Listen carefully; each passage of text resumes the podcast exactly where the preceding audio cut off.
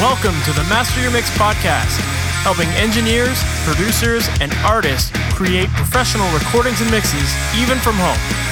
I'm your host, Mike Indovina. Let's get started.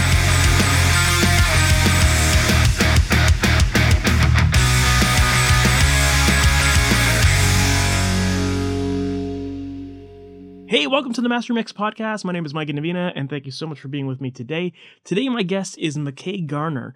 And if you're not familiar with McKay, he is a producer, engineer, mixer, multi instrumentalist, composer. He's done it all, and he's worked with a ton of great artists such as Jay Dilla, Red Hot Chili Peppers, Mike Shinoda of Linkin Park, Michael Bublé, Dead and Company, and a whole bunch more. He's also had music that has been featured in the Transformers movie, in video games, TV shows such as Total Recall, America's Next Top Model, Grey's Anatomy, and a whole bunch more.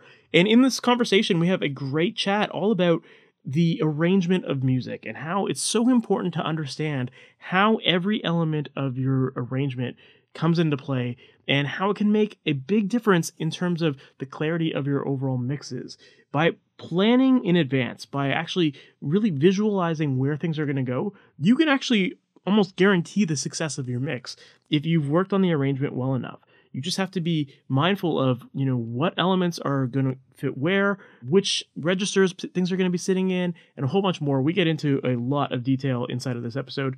And another great topic that we get into with this episode as well is the idea of writing music for film and TV. And since McKay has a lot of experience in this, we get into some of the details about different revenue streams for people who are interested in this and how to actually get your music picked for this, who to talk to, I know that there are a lot of people listening to this podcast who have built a big catalog of music and they're wondering, you know, how do you make money off of this stuff or how do you actually like get it in the hands of the people that matter?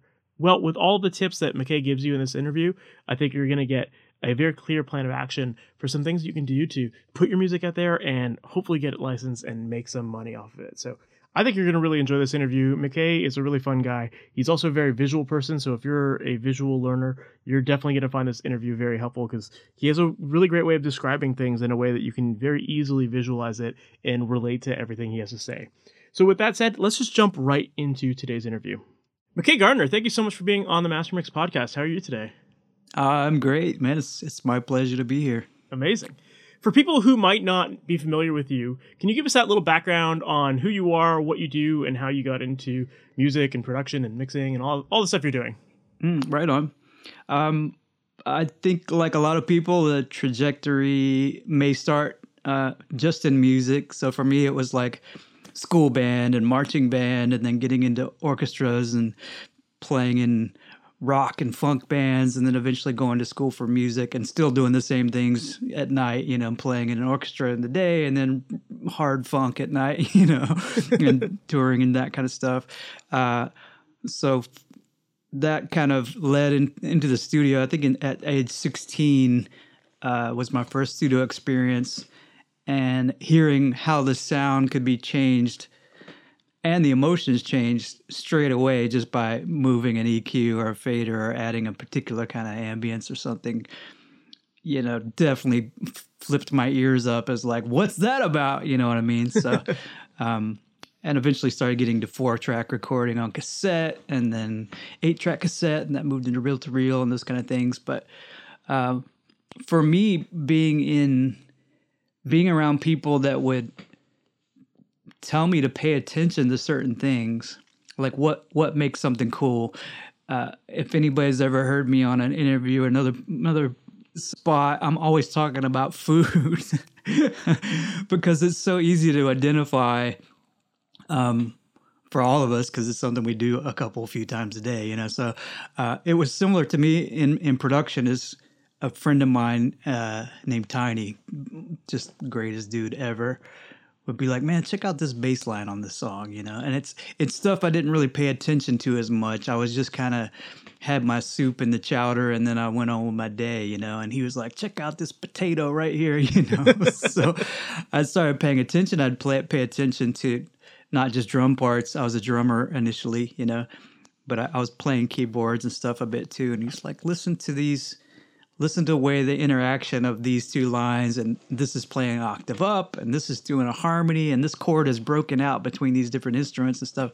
Um, he just pointed out one simple thing like check out the bass line or check out the hi-hat and it made me listen differently to production and also how those things change within a mix and in a production like what octave to go into are there effects added and and all of a sudden you're kind of eating your chowder you know and you're like oh man they use these particular kind of carrots and this place is using pepper and the other one's using some kind of you know other kind of spice.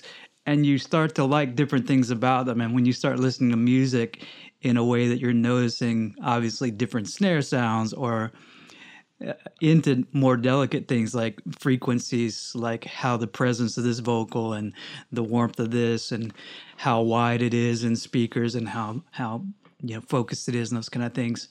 It just barrels into a, a production listening thing where you're paying attention you know like paying attention to the trees. Like oh, what kind of tree is that? It's amazing you know it's, it's good for this amount of time and then it disappears and this other tree takes over you know? So uh, that led me into recording more, starting to produce artists uh, several decades ago. And it was demos at first, and then it got into being better at demos. My production sc- skills and my arranging skills and musician skills were, you know, progressing faster and being focused on early on more so um, there wasn't as much content like we have today where you can go on and figure out how to use most anything in the world you know? You had to kind of know somebody and experiment. Um, but as my as my skills got better all around and and demos started sounding closer to records then i started getting hired people asking me like can i hire you for you know producer record that kind of thing and then I got signed to a, a label as a solo artist that brought me to LA uh, from North Carolina. And um, I started producing some things for other artists on that label and working on my own record. And that put me in, in Westlake uh, studios in LA, uh, working in like, you know, the thriller room and poking around at gear, going, what is this? you know, and the curiosity just consistently bleeds into the next curiosity. And the more studios you work in you're hearing the different rooms you're watching engineers decide where to put the kick drum or where to you know in the room in the acoustic space. Um, you're seeing how people listen. Some of the I, I lived in la for about i think 15 years. And the different studios you're working in or having people work on a project that you're working on you kind of see how people listen and you see how their choices are informed and not everybody's sitting in front of two monitors determining you know what 2k should be doing right now or something. They're kind of like how's this feel? And then you know had several people just walk over to the door and listen and be like oh it feels different because i'm i'm paying attention differently. I'm not so zoomed in i'm zoomed out you know and that changed their decisions. So i, I think perspective really kind of helped inform all the all the cooking skills you can take in, you know, and you're learning like how to make this Moroccan thing, and you're learning how to make great Mexican Mexico Mexico City style tacos versus this other style, you know, and you're just constantly curious about how these different things interact to make the final actual experience of uh, you know what makes this kind of soup and what came this kind of soup for this dish, different region. And eventually, when people ask you, you know, hey, can you cook up one of these? You know, you've got about 45 different recipes per thing that you can pull out and go, this would be killer. Let's use this cilantro from this side of the street and this, you know, you know what I mean? Yeah, yeah. So, um, Man, I'm gonna be a, so hungry by the end of this podcast. yeah, yeah. Oh, there is no doubt about that. but it's so easy to grasp, you know, because all of us kind of get these things where you're like, you've had the same dish maybe in a few places, and you you eventually you may have three that are great, but for different reasons, you know. And you're like, oh, I like this for this dish and this for this version of it, you know. And it's so easy to grasp. Um, so yeah, that kind of sent me down that road, and I opened a couple of different studios in LA, first in Pasadena, and then I opened up a bigger one in LA for the second one I ran about 10 years and did you know, my career progressed a lot in there because just the, there's so much work going on there, and there's so many people that just show up and be like, "Hey, I need to book a day or something," and and you don't really know who's in the room. You know, they'll bring people that are are just superstars or something, or they're it's Wednesday and then they become superstars on the next Thursday, you know, and you didn't even know. So mm-hmm. um, it's just kind of being in the room thing. So those kind of trust things, and this this is a pretty big deal for everybody out there who's trying to start a business or keep a business going or be an independent uh, producer or mixer. Is it's really about you know we're all trying to get the skills. You know, you want to be able to cook, but it's it's about trust because all of us uh, as musicians or collaborators have a group of people that we know we can call that a have the skills are reliable and maybe even more so they're a good hang you know you're like you like hanging out with them you don't feel like there's going to be a, a lot of drama that that you're going to recommend them for your clients and it's going to be a, a, some kind of sour note experience you know so of course. um, i think that's that's a pretty big deal is once you can gain enough people's trust that you can deliver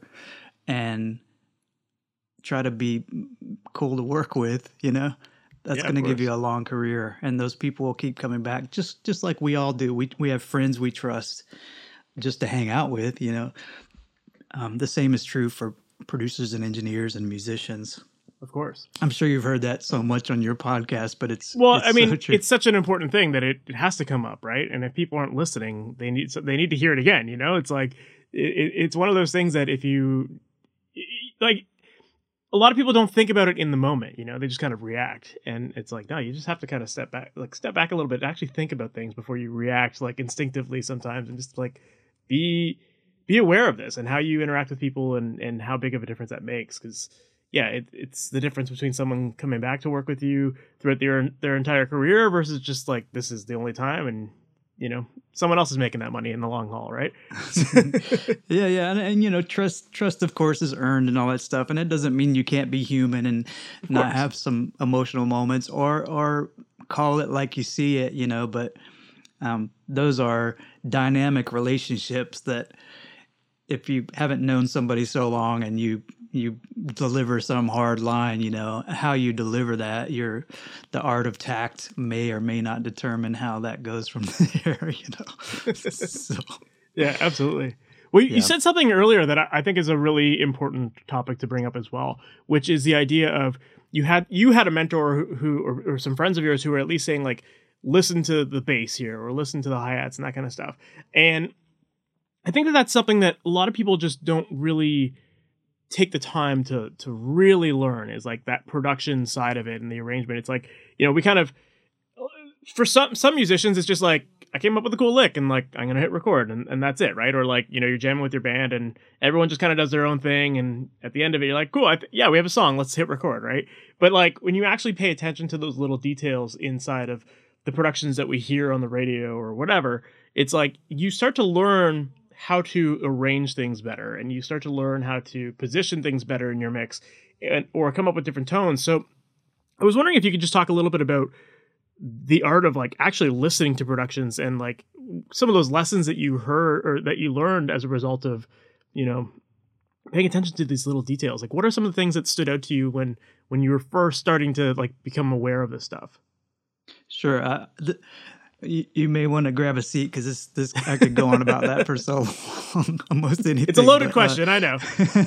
no, no, it's great. It, it's really important to me. Uh, and not only that, but I'm almost an evangelist for how career changing and perspective changing it can be to be able to not just notice the details, but be able to zoom out. And I think that's the thing that most, especially mix engineers, are trying to do is learn how to get deep into details and try to figure out which which ones really matter. And usually in your brain it's all of them you know?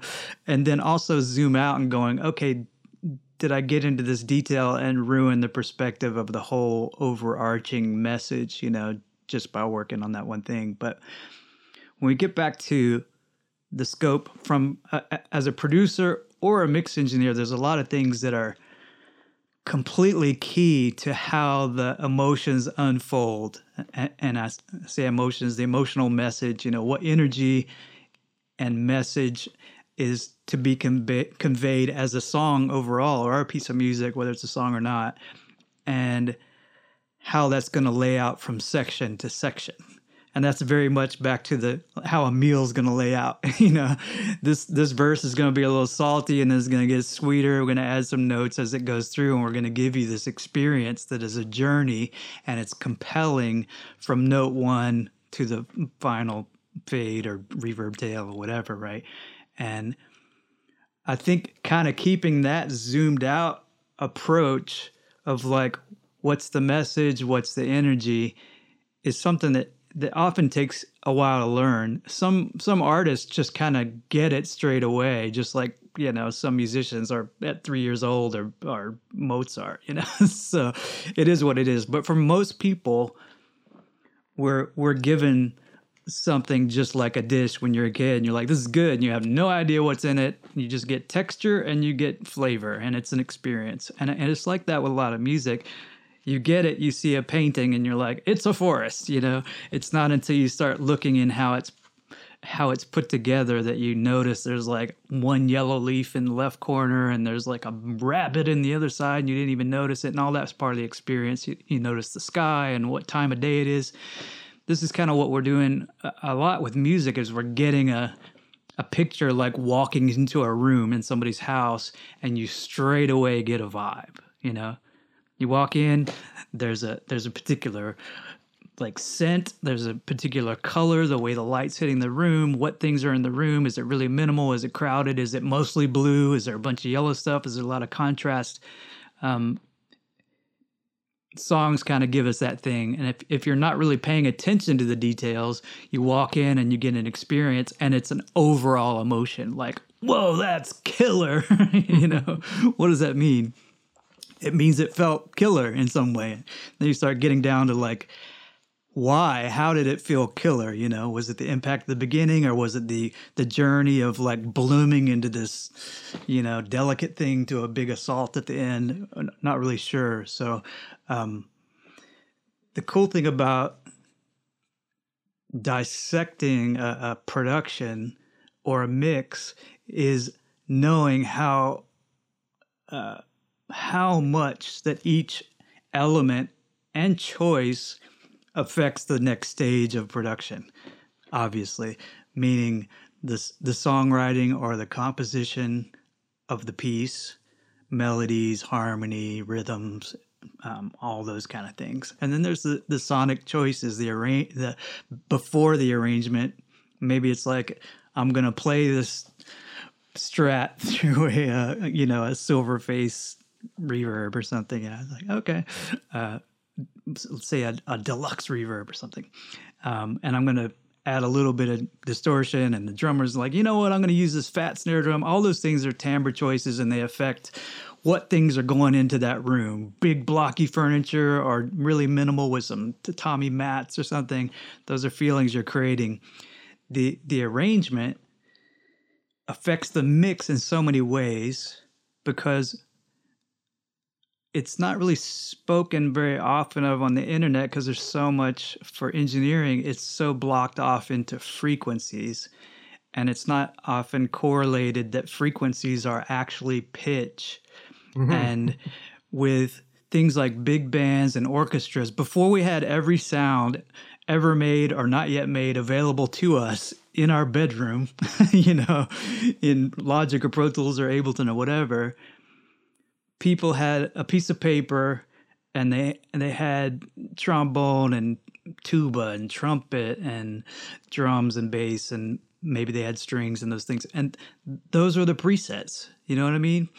And each one of those things like a trombone could be really brash and have almost a sawtooth kind of vibe, or it could be kind of smooth and be a lot more like a square wave on a synth or something, you know, depending on how the person plays it. So it's like, okay, I got my trombone and we got like five presets of of timbre. There's there's a lot more, but let's just say I'm composing and I'm arranging. And I'm like, I want this section to be really heavy and gritty on the bass uh, bass frequencies, which means that maybe in the composition, I'm making arrangement choices that also affect the mix of how we're going to hear it. Is if the trombones down here playing a, a low E, and I've got uh, upright bass also playing a low E. Those two together are going to make one sound basically. One of them may be the sub bass, and one of them may be the the upper mid bass somewhere. So the composer is using that timbre to literally deliver a mix of how those frequencies are going to be delivered and also deliver how we feel it as a listener. And then they've got all these other textures and this is this is such a big deal with mixing and production is long and short notes. Like a flash of light in your eyeball like this is like whoa. But if you blasted a laser beam in your eye and left it on you know it's a whole different feeling. So similarly with short notes that are really smooth and legato versus notes that may be longer feel more like a bath versus a drop of water on your face you know. So a, a warm bath versus a, a drop of something is a different feeling. And i think a lot of arrangers instinctively use those kind of things. But what register they in they are in, what octave, uh, what timbre you choose as a producer or as a band. If you're in a band and you're not, I'm not a producer, but I'm making these tracks. The decisions you make to play really short staccato notes in one section and then go to open chords on the next section and then go to arpeggios on another section and strumming and and what octave you're playing in those are not only arrangement choices that affect our energy like are those you know short bursts of short notes coming at us and in what octave they're in but also their mix choices. So if the bass is going up two octaves for the verse then there may not be a lot of weight on the verse. And that may be a feeling choice. Like, I don't want the verse to really have all this weight. And when the chorus hits, it drops down two octaves and all this weight kicks in. And we immediately get this feeling like, oh, the tide just came in. You know what I mean? So, yeah.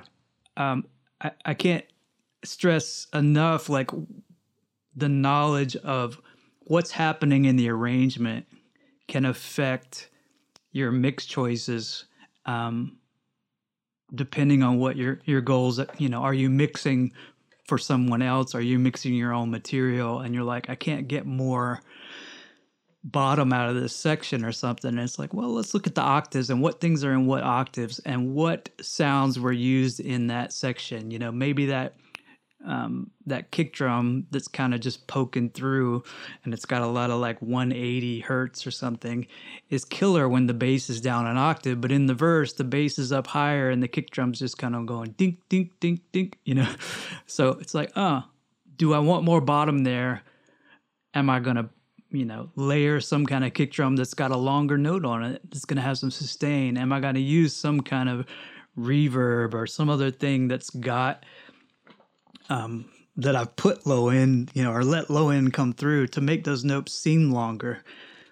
And those arrangement choices in just the instruments, the timbre of the instruments, and the uh, the arrangement, long and short notes, and what octaves they're in, those already affect the mix. And then as a mixer, you may be adding length to notes by using uh, reverbs or delays. You know, a, a, short blast of energy, like I was saying earlier, is just that. But a, a, a lot of feedback with it or a delay is like that's a much longer note that we perceive, even though we can hear the chops. You know, the energy lasts longer than it would if it were short bursts. It's like opening the blinds and closing them, you know. But if you kind of open them a little bit, by using a delay or a reverb or something, it, it feels a bit like there's more sun in the room and and that could be at different frequencies. So that's a kind of abstract but hopefully relatable answer about things to listen for in that I started to get into initially. Like I said, I was just like, yeah. listen to this part. It's cool. You know, listen to how it interacts. It's playing the same thing as the guitar, but down an octave, you know, or listen to how it's, it's long, smooth notes through the, this section and then it goes to this other section and it's playing you know staccato 16th notes through this whole section.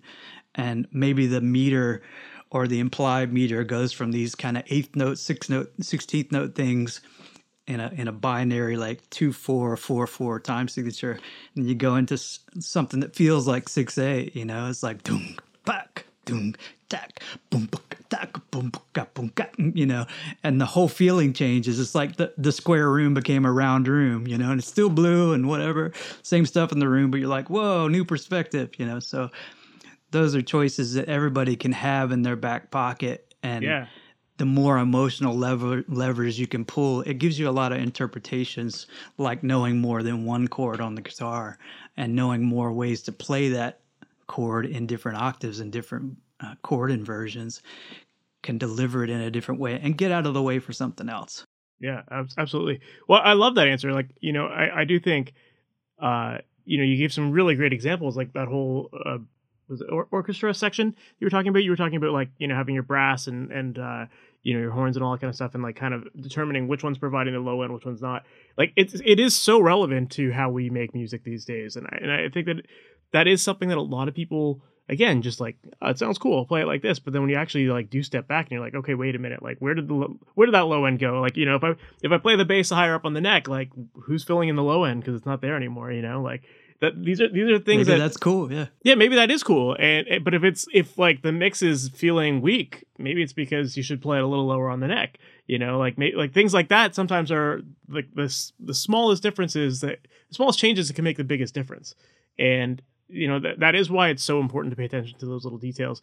And you know i would definitely recommend that anyone who's listening to this podcast like you know take the time to actually listen to the music that you're listening to like on a deeper level like not just from a personal enjoyment perspective but like actually pay attention to the way things interact because uh, you know all of this stuff is so important. And, and when you start to actually pay attention to those things you can start to discover you know what actually makes a, a song sound as big as it does or why a hit is a hit you know what are these little elements that come together you know it doesn't mean you're always going to produce every song you could you're going to work on is going to be a massive success but you know it's like at least understanding how the emotional responses are triggered by the arrangement or um you know how, how people learn to dance to a song or that kind of thing it, it, all comes Mhm. down to just like paying attention to these interactions of, of all of the instruments in the arrangement so Totally, and it's it's it's you know all music doesn't sound the same, and that's the beauty of all the choices we have. But they're so related in you know we're literally playing rhythms and melodies and harmonies, and some of them have focus on one more than the other, and one element is like. A dish with just two ingredients can be amazing if those ingredients are, are so great, it's quality in some way, you know, if they're really telling the truth in some way. But um, I think if you see the correlation of like, you know, kind of like humanity, we're just a bunch of bones and some brains and some, some choices. I think music is similar. We got a bunch of long notes and short notes and a bunch of different timbre and the way we split up, you know, literally frequencies from what we can hear to the other end of what we can hear. You know, what are we going to do with this palette? And then in the mix, you know, in stereo mix, we've got left to right, center, and then, you know, I've been doing Atmos and stuff. So now you've got a much wider palette, and you you think about what am I going to do with the space that people are going to hear, and how's it going to translate in headphones, and uh, all that stuff is it's so similar. So it's even more exciting when you're paying attention and you're like, whoa, you know, I love how these these two instruments were chosen to play those sounds. You know, you're they're playing the third and they're they're playing the, the root in that chord yeah and the the way those two timbres work together and maybe one's short and one's long. So one timbre is the tail of the note and the other one's the, the attack, you know. So um after having you know dived in into dove after i dove into uh, synthesis and those kind of things years ago you start to see the correlation of all these different things in acoustic music and in you know synthetic music Mhm. um, sample music attack decay sustain release and how different parts of the sound can be layered and you're like you're back to the big band or something again you're Exactly, going oh yeah. you know they're doing pizzicato while these other things are doing the sustain of that same chord and it's cool Yeah.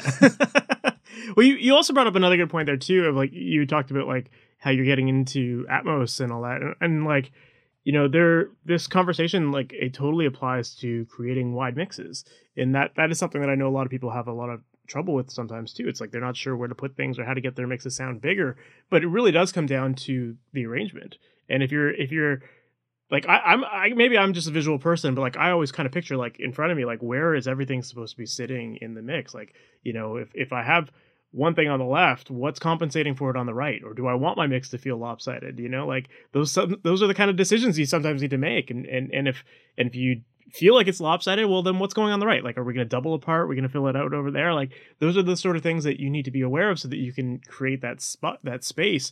And especially when you go into something like Atmos or you know any sort of surround where you've now expanded that field like it, you have to be constantly aware of that you know you know surround sounds mixes sound really boring when everything is in the center only you know? Like it doesn't do anything right? So you know you gotta you gotta have fun with it and like plan where things go and and from there you can create something exciting and and create that atmosphere right?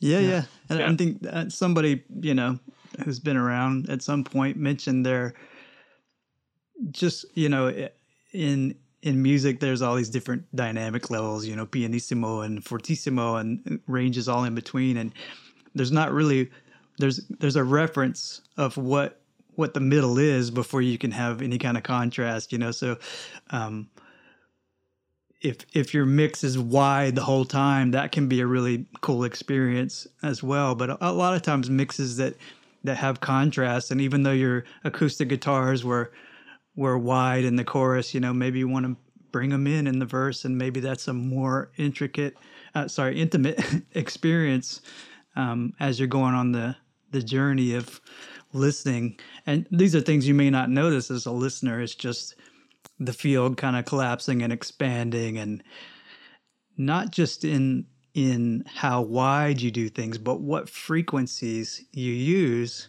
and to feature going wide or going narrow and those kind of things like uh, you know are the the higher frequencies still up the middle? Is it just the vocal up the middle and the things in the left and right speakers are either a mix mixed a little darker or maybe in the arrangement their chord voicings are a little lower lower? And then when the chorus hits all these new octaves of whatever high chimey guitars or bell synths or whatever give you this feeling like somebody opened the blinds you know and it's like there's high frequency content now not just up the middle where the maybe a female vocal was that has a lot of extra air and top end but when the chorus hits maybe the whole mix the sky opened over the whole mix and the sun came out you know and then it may collapse again or get dark. It may still be wide in the bridge but the frequencies that are used may not be all as much high frequency content on the bridge because you kind of want the lighting to be a little more blue than a shiny sunny day you know? So mm-hmm. those kind of contrasts both in arrangement what octave you're in what voicing you use and also the way you mix it are the things that can sometimes feel like not necessarily that you're getting bored because a mix could doesn't have to change at all if like I say if one or two elements are so unbelievably compelling you know the mix would never have to move. Just like a person singing solo or one guitar and vocal and you never do any width or any kind of changes but the lyrics or the melody is just so much the truth that you're you're engaged you know the whole time. But sometimes the combination of all those if the song's really compelling and then the mix is blooming and collapsing and getting thicker on the bottom and then maybe it's you know it's not as thick or maybe it's focused on the rhythm in this section and then it's focused on texture in the next section and we've got all these levers that can deliver a, a, a you know 20 course meal and make it amazing for sure. And that's a really good point that you brought up too. Of like, you don't you don't need to throw everything at it to to make your mix sound fuller or bigger. It, like sometimes the simplest solution is all that you need, right? Like just like you said, an acoustic guitar or a vocal only. Like if if that is compelling enough and that's got like all the energy you need, then great. You've created that connection with the listener. That's that's the most important part. So Yeah, yeah, yeah, especially in a in, in a dense arrangement. Um, I was mentioning earlier, someone someone mentioned that you know there is nec- not necessarily allowed without a a soft or a softer, or there's not necessarily a fat without a thin to compare it against. You know, and in a dense mix, the mix can sound fat, but you know, as you know, you start soloing things, and, and things may have all kinds of things carved out with uh, of the sound, and it may sound a little thin on its own. Maybe you've carved out a lot of low end and some and say 300 etc below all the way below that for acoustic guitars and maybe even higher and on their own they're they're kind of like oh that's not really a full guitar sound that I'd put behind one vocal. But in the mix all the sparkle and the string strumming attack and whatnot is cutting through the mix and the other things that are ringing out the whole time are not in the way of these other keyboard parts that need to be in that octave more predominant you know?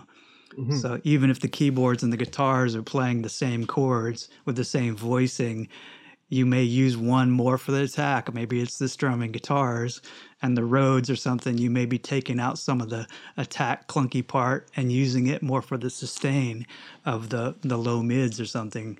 Um, all those are back to that same thing i was saying earlier is who's who's doing what part of what chord you know? Are they focused on the long part of the the note they're playing or is it the whole note or is it just part of the note that i want to hear you know what i mean Yeah. so Yeah, I love that. That's great. Yeah, it reminds me of like one of my mentors used to always say that like everything in music breaks down to one of three categories. It's either rhythmic, it's melodic, or it's harmonic. And when you decide on what role each instrument's supposed to be, that kind of dictates what to do with it in a mix. You know, if like maybe maybe the you know the percussive stuff, it's like you you just want to bring out the attack of it. You want to have that percussive feel. So maybe that maybe like that could be an acoustic guitar. Just you know, just like trying to bring it a little bit more pick attack. And if that's what that role is in the song, then you don't need all the body of that guitar. You can just focus a little bit on more of the pick side of it. And, you know, if you bring that out, then mission accomplished, you know? So it's like kind of starting to analyze your tracks that way and, and realize like, okay, what is this actually contributing to the overall arrangement and to the mix of it?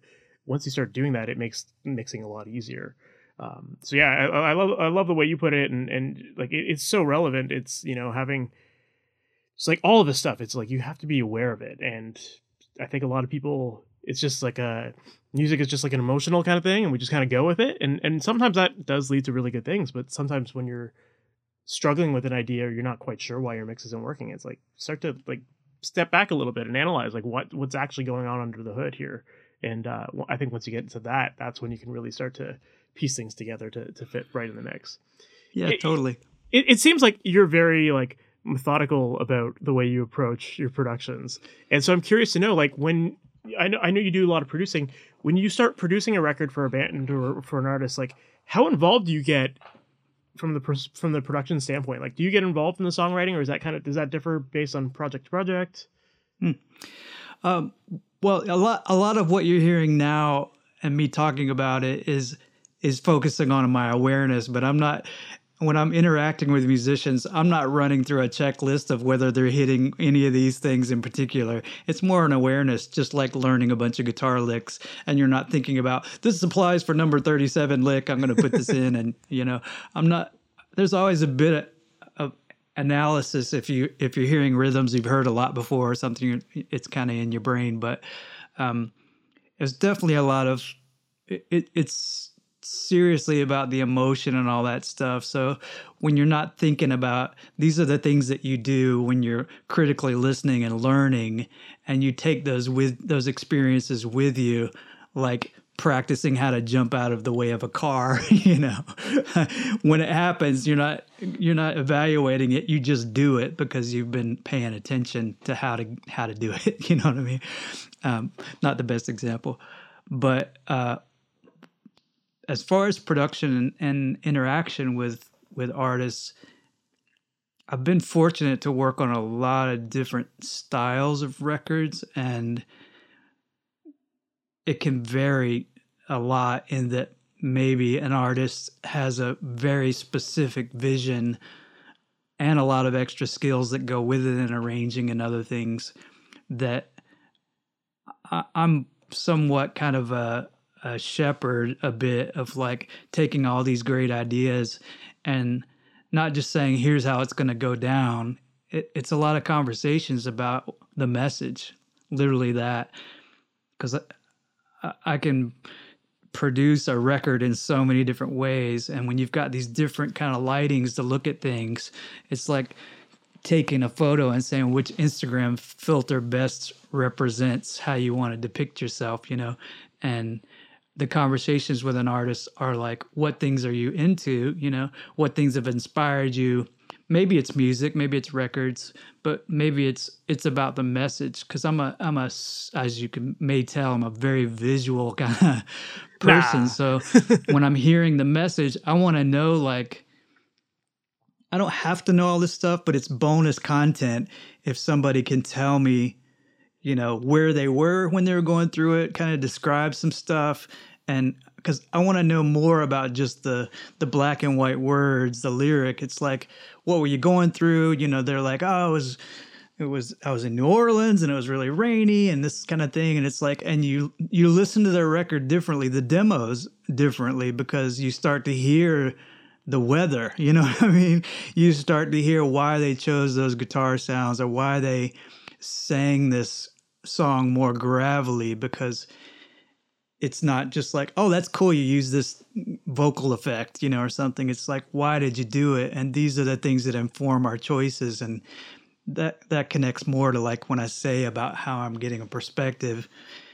You make those choices in production ab- about how you want to frame it and if if the artist has does isn't really sure but they've just got killer songs then we have conversations about what they're into and how we want to deliver that energy through the whole album and what instruments are chosen. If i'm if i'm playing all the instruments then it's it's even more like what sounds we're going to use? Are they very organic classic acoustic or electric instruments or is it synthetic or is it a combination of those those kind of textures?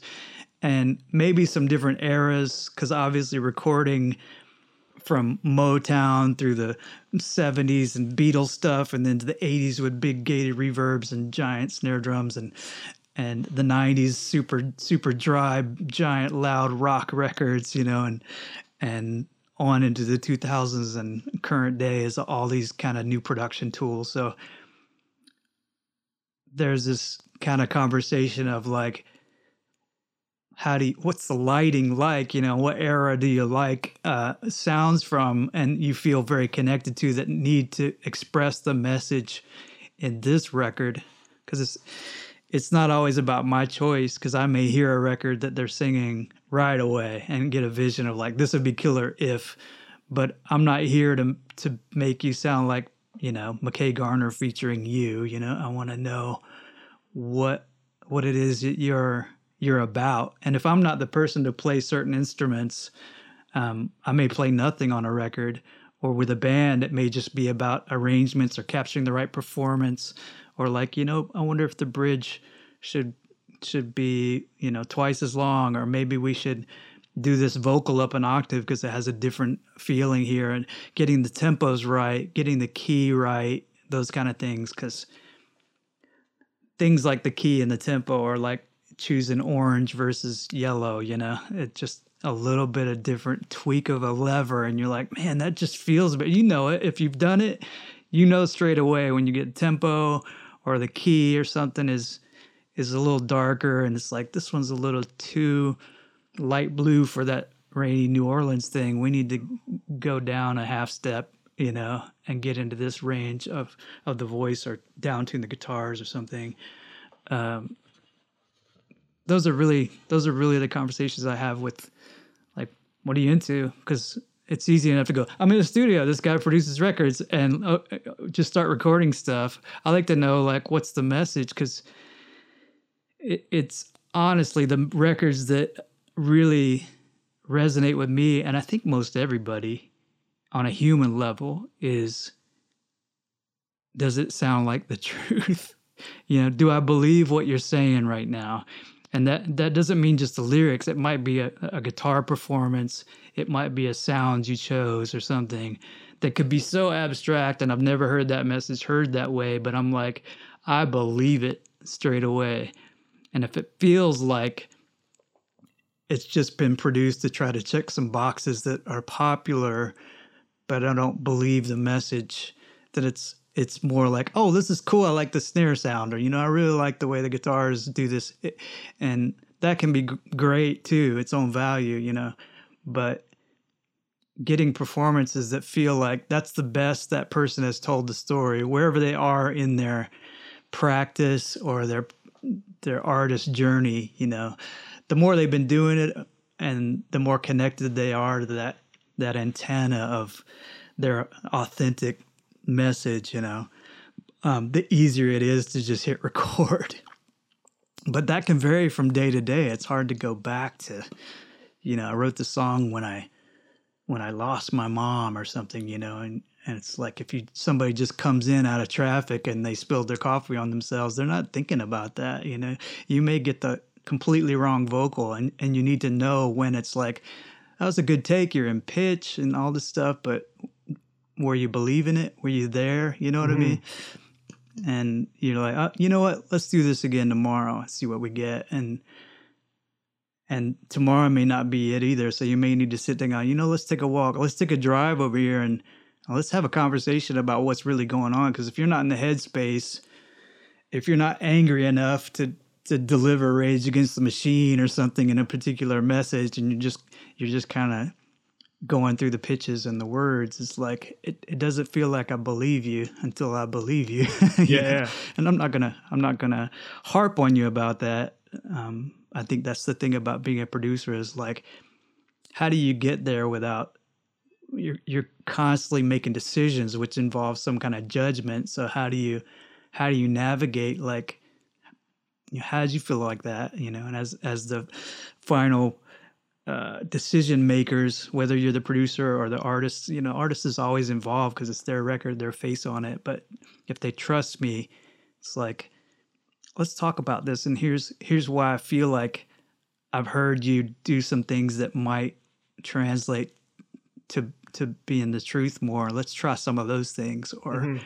or maybe it's just not working in that that octave, or maybe it's let's try let's try this other approach. Let's try it a new headphone mix. Just that alone, yeah. you know, could be like you're just you're used to singing the guitar and we've got this giant mix coming at you, you know, let's just mute everything and just leave the guitar and and immediately you may get something completely different because you you've taken everything out of the room and you're like it was just you in the chair and the guitar in your headphones you know so it's all one giant therapy session whether you know it's like coaching yeah, someone through their us, session yeah, for or, sure yeah whether it's coaching someone through their performance or just like taking away elements or whatever it's like that therapy session just to make it all like feel authentic and and to have that emotion like right there in the song and and and uh, yeah i love what you said about like feeling the songs and you know feeling the emotion of someone. And as soon as you said that i started thinking of like some of my favorite records and it's like there's certain songs that just really stand out to me and it's like oh yeah because like I, I i believe those way more you know? Like i could tell that they were just like you know, I I listen to a lot of like punk rock and stuff like that, and it's like I think there's a lot of punk rock artists that like don't believe in what they say. You know, it's like if you're gonna fight for something and have like a political message or something like that, like feel it. You know, don't just write something for the sake of it. Right. so it's or like, they believed it, but they didn't record that day. You know, where they were believing it. You know what I mean? They're like, oh, yeah. oh, we got to do eight songs today, and I believe two of them. When I did it, we should have come back tomorrow. Yeah, know? yeah, for sure. Well, another thing I wanted to talk to you about was um, I know that you do a lot of work for. Uh, you've had a lot of music featured in like film and TV and video games and that kind of stuff. And so I'd love to talk a little bit more about that. And it kind of makes sense now that we're starting to talk here and I'm realizing how visual of a person you are when it comes to like your music. You know, it kind of makes sense that like writing for for these visual mediums would probably be right up your alley because it's just another extension of of of that visual feel. Um, so I'm wondering, like, where does somebody begin if they're like hoping to have their music licensed or or write for film and TV? Like, how does somebody get into that kind of field? Yeah, it's interesting. I actually haven't done that in a, a very long time because I, I've been I've always been working on records, but I I produced a record for uh, an amazing friend and guitar player, and he happened to be in charge of publishing for a very famous publishing company and was music supervisor on a bunch of shows. And he's like, dude, you can play some different instruments and you got a studio and do some tracks, you know? So, uh, that's one of those diversi- diversification kind of choices that a lot of us can make of like what do you do with your downtime? You know what i mean? We're all trying to learn new stuff per, um, perfect our craft practice our instruments go through 7000 reverbs and figure out which one you like for this sound and you know and and all these things plus run our businesses. But um, there's something great about i'm glad i did a lot of that because it's it's some of it's just been paying me for years and it's how often do you do a day's work and then it pays you you know what i mean so those kind of choices are the difference between what the you know nowadays is called content but um, it's a product basically that could that keeps getting licensed to be synchronized with um, TV or film or something like that. So much like ha- having your music hit, you know, it just keeps getting put in rotation. And for me, getting into um, several several there's all these different ways that you can get into that. Um, there's different at revenue streams. There's music for library TV libraries, meaning it could just be a particular style. Like here's a whole bunch of of techno, or here's a whole bunch of X, you know, this era of rock, or you know this is all chip tune and this is all singer songwriter so you can put together a certain number of tracks that fit a genre that you find that might be used a lot in television and start to build your library. And you're like you know i've got wednesday off. I'm going to do a library track. Um, if you can that's that's the creating content side of it meaning that you're building up libraries. So that's one revenue stream that these are pieces of music that different people that need music are going to be licensing that music for their uses. And then you have specific requests that may be they're, they're going to end up in a library, but they've got a specific request. Um, and some of those could be sound alikes, like we need something that has the the feeling of Billie Eilish, you know.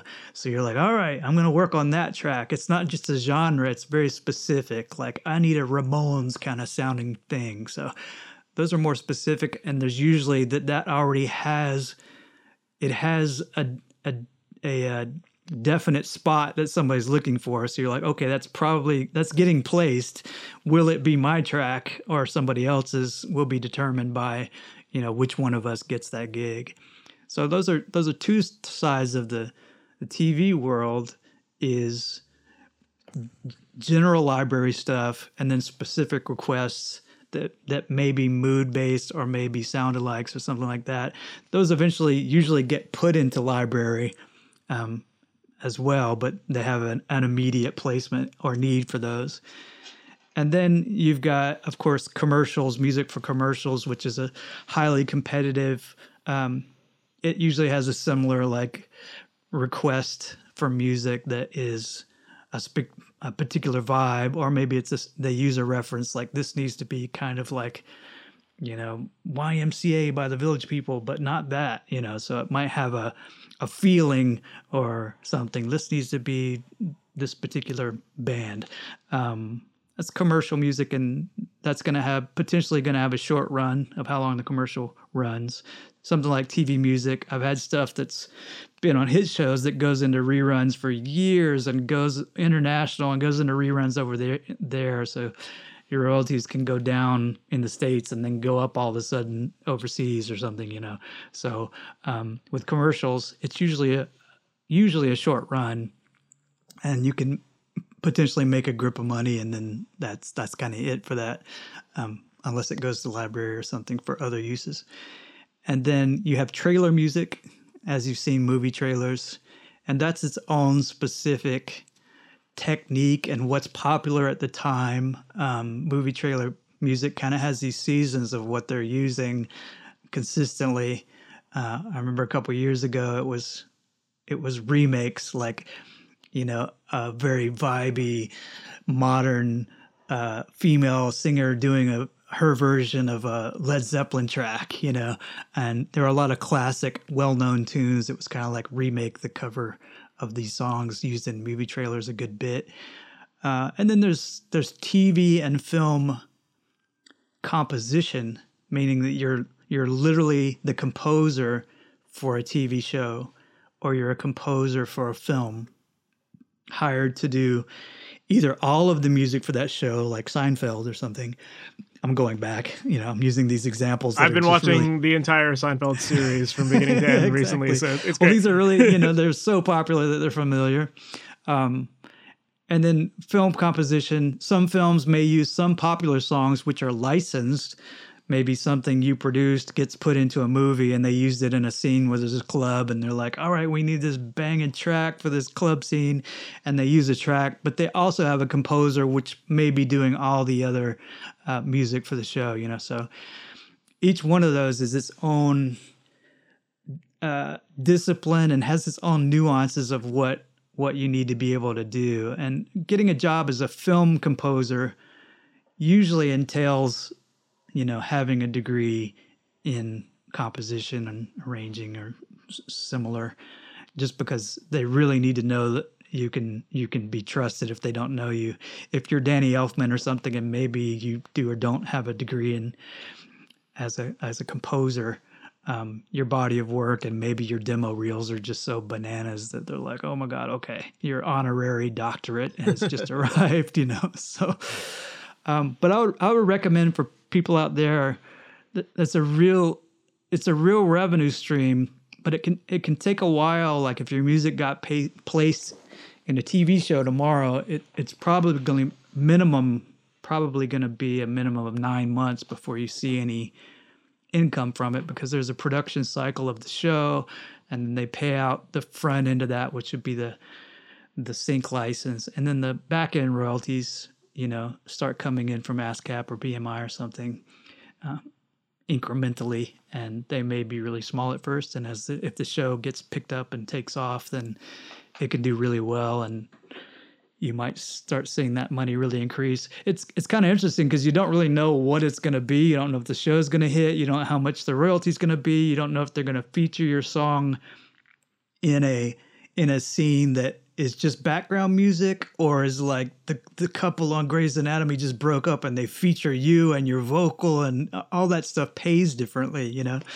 Um, so you're you're not really sure. You're just kind of my my wife and I used to watch some of the shows many years ago that had music on, and uh, we'd sit there with a stopwatch, you know, like, oh my God, 45 seconds, or that was a minute and a half, and what time it plays and all that stuff determine how much money you're, you're going to make on it, you know. So um, if you're at home and you're making a bunch of tracks, start researching what shows are using what kind of music and find you know maybe find some shows that have music in your style and and maybe don't send your latest trap beats to somebody who only uses country music on their show or something you know um, but you can reach out to them on linkedin or wherever and say hey you know i see you do this show and you're using this kind of music and it's it's uh, great the way you're placing music and using it for the show. Uh, Do you have any other shows you're working on that might be using, you know, trap beats or something that I'm working on? And just start creating a relationship and be per, be persistent about that. You know, check in every month or something, circle back because as artists, we tend to think if we don't hear anything, that means no. you know, like they didn't love it straight away, but people are just super busy, man. Uh, there's just so many emails and so many music so much music you can if that's your job and it's it's my job and several other people's job to listen to music and all day you know? So if you in the middle of your day you've got to listen to parts of music. If you're looking for specific things then that's your gig you know? But music supervisors uh, can just get bombarded with stuff that's just not relevant to what they're working on, you know. So if you can do some of the work for them, and you've got a bigger chance, I think, of potentially getting your your music placed somewhere that it's really going to get used, and you'll be glad you did it. You know, you're like, well, I might not make any money today, but there are several times where I didn't know something was to that show was to hit so hard, you know, and two hours work is like paying you for 20 years.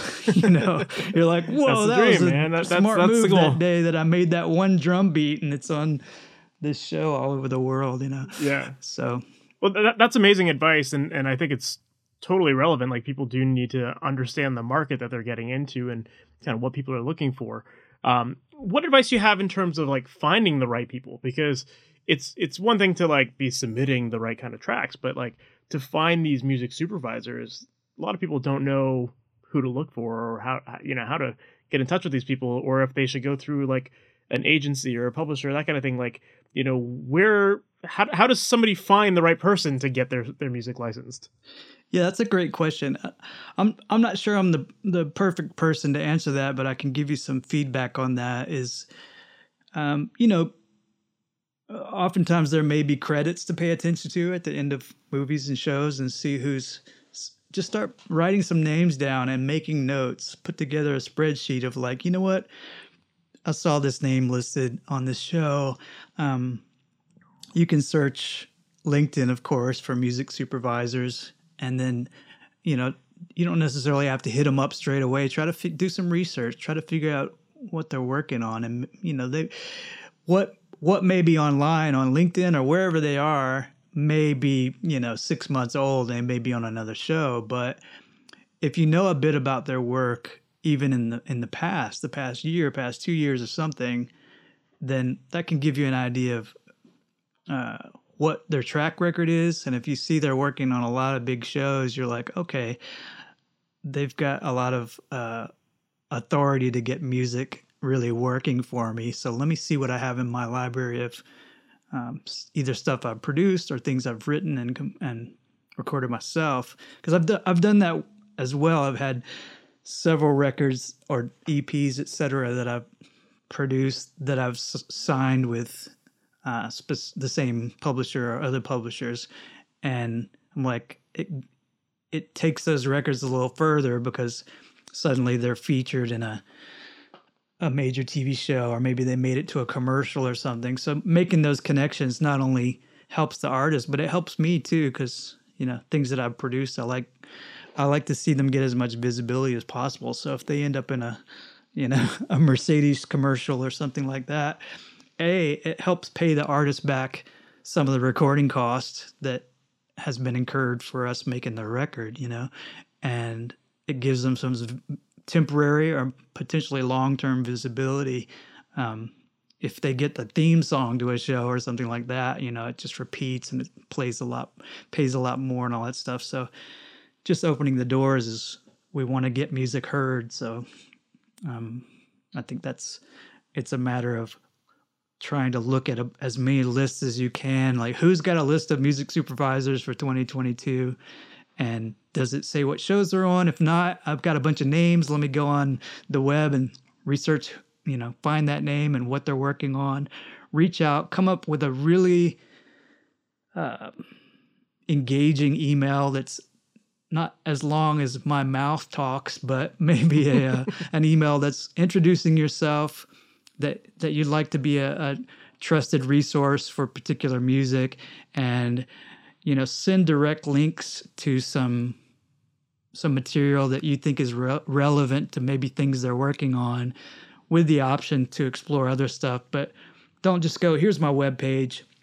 There's seven thousand songs on it. I hope you find one you like. You know, um, it's rare that somebody's gonna gonna do that.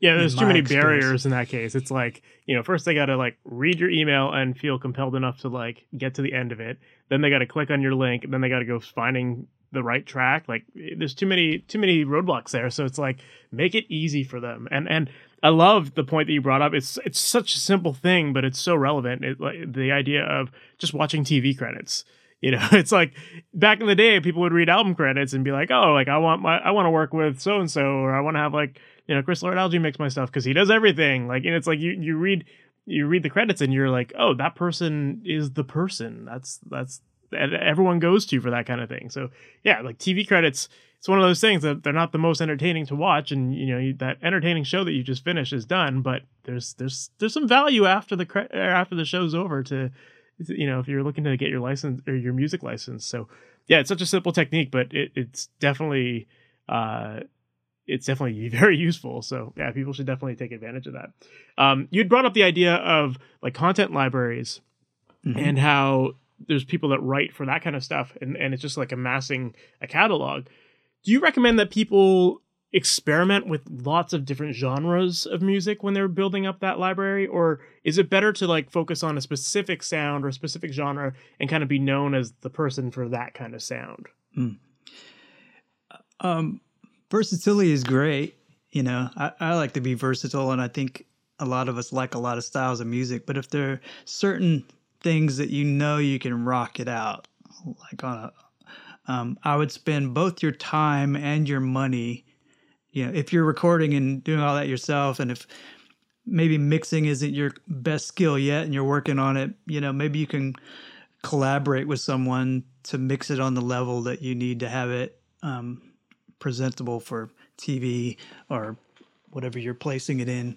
Um, and work a deal with that, and you, would have a partner, and it's like, okay, we're using our two skills to make this the best it can be. But if you can, if you can do it all, then try to focus on the things that you know you can rock out and you're like okay i am reggae guy and i'm going to do 50 reggae tracks and um, you can probably do really well with it comes back to that same thing like does it sound like the truth? You know what i mean? It's so good and so authentic that it's like it doesn't sound like a, a tv version. And when it, that's that's not really a great thing to say uh, or perspective because there's so much music that's used on TV that can just be so killer, you know.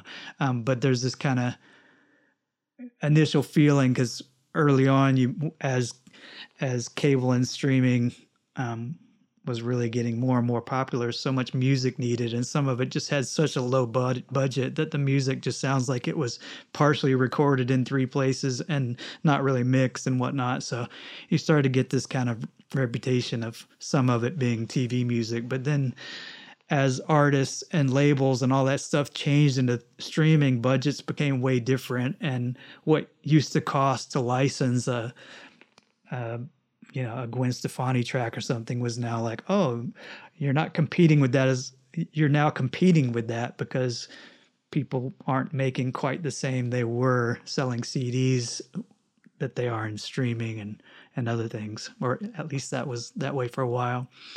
So I think really doing something that's really you're really great at and trying to get that content. And even if you can't, even if your mix skills aren't ready, start creating all the content, get great performances, get the productions um, dialed into the format they need to be.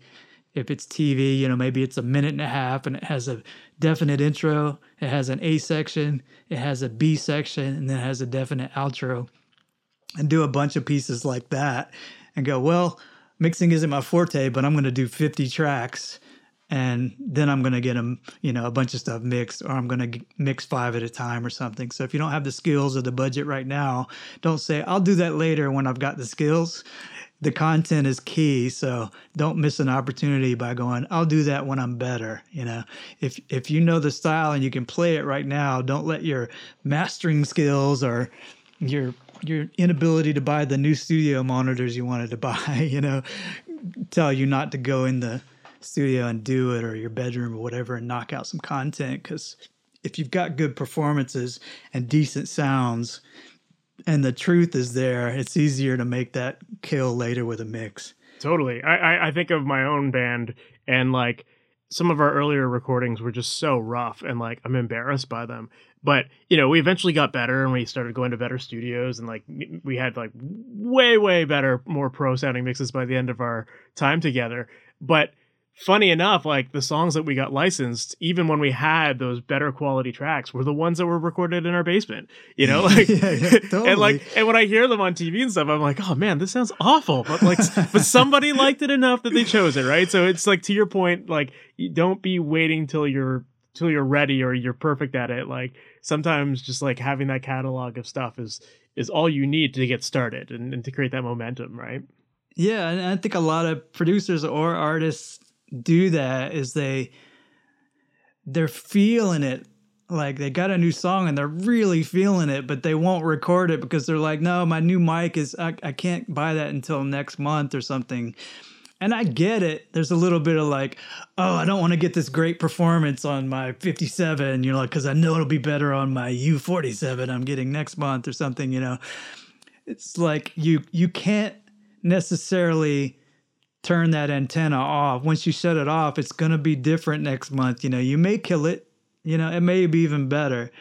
But you know, when you've got kind of the the the tingles, the connection happening of like I'm really feeling what I'm I'm saying right now, then do what you can to get it down with w- what you got the best you can because technology technology is bananas right now. The stuff we can make sound good out of something that maybe you know would have been really hard to make sound good 10 or 20 years ago it's crazy like i've have had so many recordings where i'm uh, you just couldn't make it sound great. And you've got stuff like you know, iZotope de declipper and you've got ways to extract drums from you know a stereo rec- zoom recording of your little zoom recorder or something and trigger the kick and the snare and do all these other things to turn it into this giant sounding record from something you recorded in your recording space. You know that takes a little bit of skill but if you waited till later to to capture a snapshot of that experience. It's like the sun might have gone down on that, and it's just not going to be the same sunset. You know, it's like, eh, I'll wait till fall, and you're like, yeah, the leaves changed. It's not it's not a spring photo anymore, like you were feeling.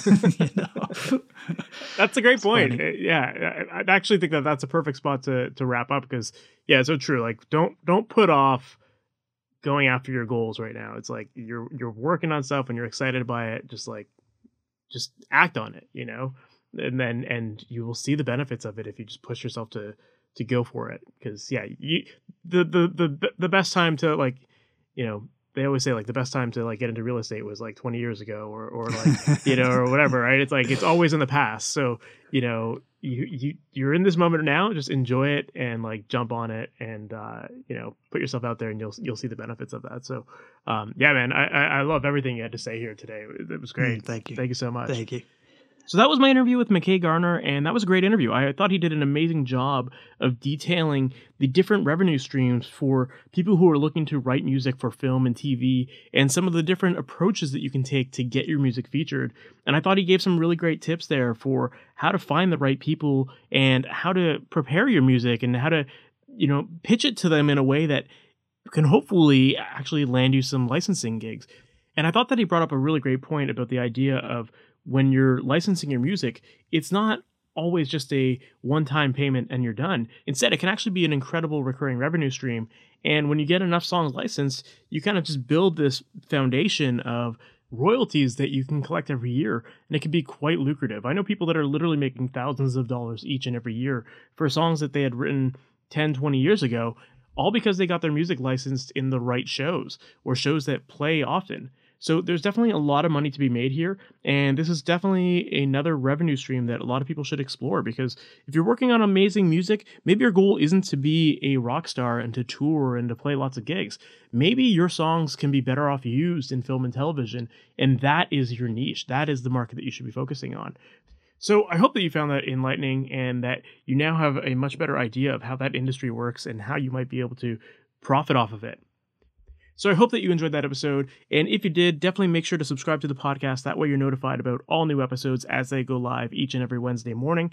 And also make sure to visit masteryourmix.com. That is where I help out musicians with creating pro sounding recordings from your home studio. So whether you're working on music to, you know, record your own record, or maybe you are working on music for licensing and you're trying to get the quality of your tracks up so that they sound pro and they compete with everything else that you hear out there check out masteryourmix.com because that's where I've got a ton of great resources designed to help make the process of mixing your music easy.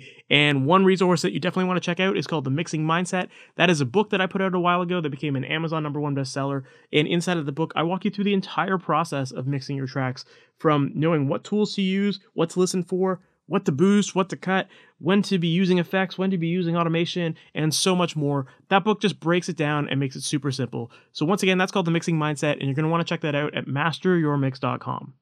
So, that is it for this episode. I hope you enjoyed it, and I can't wait to talk to you in the next one. Take care. Later.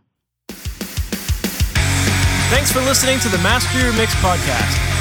To have your questions answered, submit your questions to questions at masteryourmix.com. Please go to iTunes and subscribe and leave a review. And for more information on how you can improve your mixes, visit masteryourmix.com.